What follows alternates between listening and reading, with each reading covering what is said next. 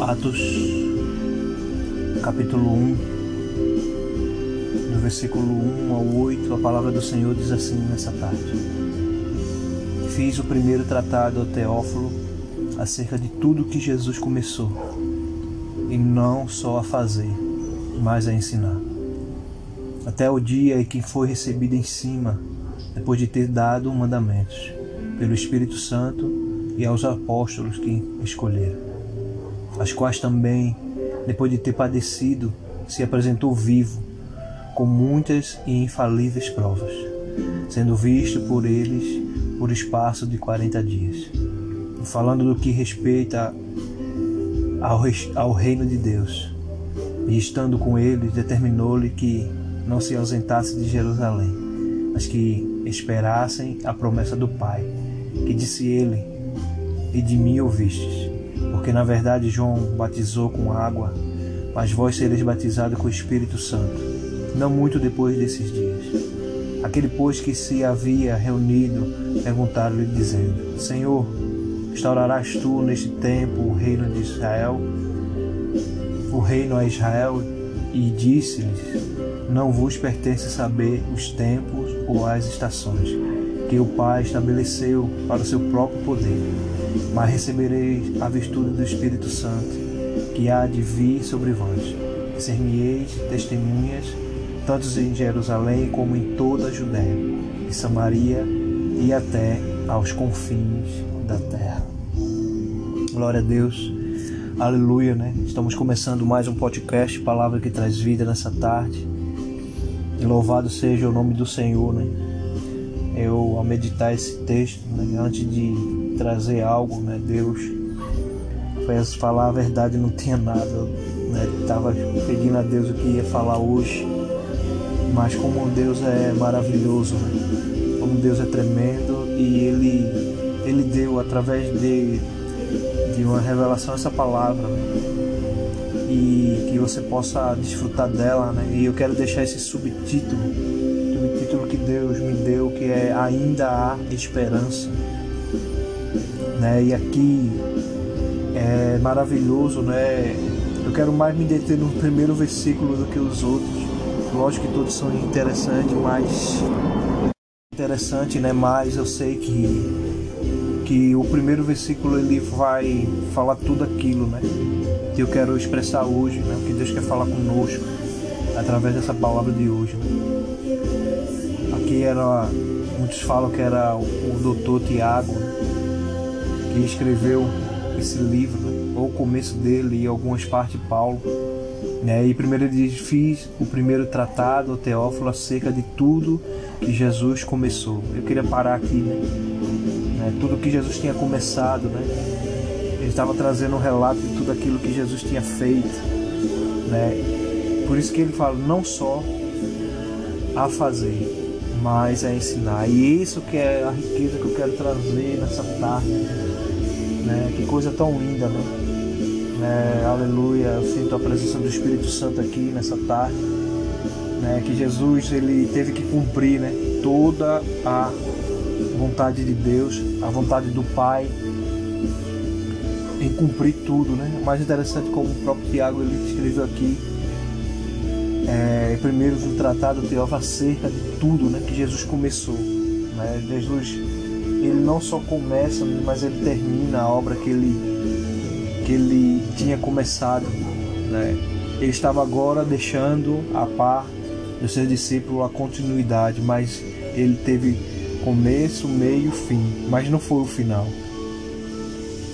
Né? Por isso que ele fala não só o fazer, porque né, era, era muito fácil só dizer faz isso, faz aquilo, mas ele foi um Deus que foi experimentado em tudo. Né? Ele teve que vir em forma humana, em carne, né, padecer, sofrer, sentir fome, frio, porque é muitas vezes nós como seres humanos achamos que Deus não sente o que nós sentimos, né? mas Ele sentiu muito mais que você possa imaginar. O interessante é que na outra parte do versículo mais a ensinar, né? Jesus foi aquele que pegou pela mão, né? aquele que demonstrou, porque Né? Se a gente for pegar o Velho Testamento, era só Deus falando com o homem, né? Faça isso, faça aquilo. Né? E não que estava errado, mas aí Deus desceu, se fez carne e ele não só falou, ele não só explicou, ele não só ensinou, ele viveu. Aleluia.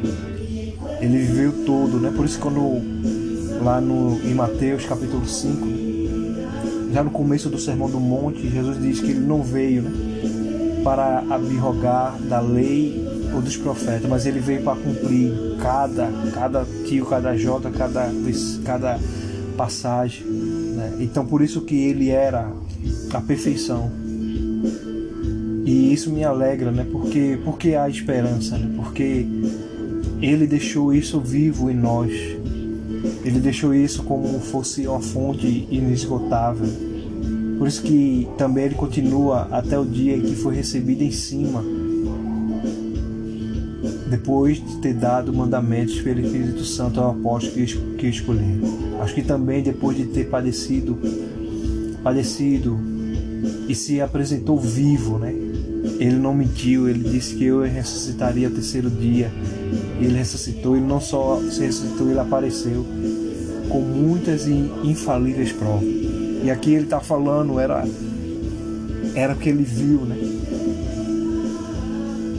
Que ele viu, que ele ouviu. E por isso que ele, sendo visto por eles por espaço de 40 dias, foi aquilo que, que Jesus percorreu sobre a terra depois da sua ressurreição. E falando do que respeita ao reino de Deus. Jesus, ele veio né, como um homem, ele padeceu como um homem, ele ensinou aos homens, ele mostrou que é possível, sim. Por isso que ele sempre deixou essa palavra de esperança ao homem, para mim e para você. Por isso que eu falo a esperança, porque ele está vivo, ele vive. Por isso que aqui mais adiante, ele diz aquele que pôs, que é o versículo 6, aquele que pôs que se havia reunido, perguntou-lhe dizendo, Senhor, restaurarás tu neste tempo o reino a Israel?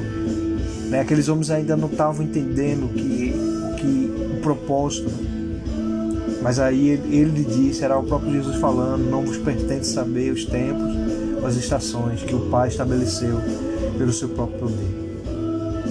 Mas há uma promessa, ele disse, mas receberei a virtude do Espírito Santo e há de vir sobre vós, e ser-me-eis testemunhas, tanto em Jerusalém como em toda a Judéia e Samaria e até os confins da terra. Então, como foi dito lá na frente, tudo acerca de tudo que Jesus começou. Ele começou a sua obra, seu ministério, concluiu na sua morte, sua cruz, restaurou o homem, trouxe o homem a Deus. Mas ele, ele diz é não só a fazer, porque ele tinha feito. Né? Ele não foi um Deus que só mandava, ele estava ali, ele estava na obra, ele passava fome, ele estava ali com os discípulos. Se era para passar pela tempestade, ele estava ali. Se era para passar fome, ele estava ali. Se estava para mostrar que estava em oração, em jejum, ele estava ali. Mas ele diz assim: mais a ensinar. E esse ensino era também trazido agora que quando viesse a descida do Espírito Santo sobre eles. E aí sim, né, eles seriam, porque o Espírito Santo é o que capacita o homem né? Não falar o que vem dele, é o que vem do Pai, que vem do céu. Por isso que há esperança, né? Nós proclamamos, nós profetizamos, nós falamos aqui, né? Eu falo que já já vai fazer três anos que estou aqui nesse podcast e, e sempre tenho essa palavra, há esperança, né? Todo, toda semana há uma esperança, Deus, Jesus é a esperança. Então, por isso que eu não sei como é que está a sua vida hoje, eu não sei como você está hoje, a sua semana, mas há esperança. Creia nessa palavra, medite nessa palavra, mergulhe nessa palavra, porque o mesmo, o mesmo Deus, né, que subiu. Por isso que aqui, até para a gente terminar, ele diz assim, no versículo 10, estando com os olhos fitos no céu, enquanto ele subia, porque eles viram, eis que junto dele se puseram dois varões vestidos de branco, os anjos, os quais lhe disseram: Varões galileus, porque estáis olhando para o céu? Esse Jesus que dentre vós foi recebido em cima no céu, adivinhe assim como para o céu os viste. Há esperança, há esperança. Você possa mergulhar nessa palavra de hoje, creia, Jesus é a esperança para a tua vida. Que você possa meditar, ouvir, compartilhar mais esse episódio, mais esse podcast Palavra que Traz Vida. Aqui é Alexandre Manuel, fico na paz. Em nome de Jesus. Amém, amém e amém.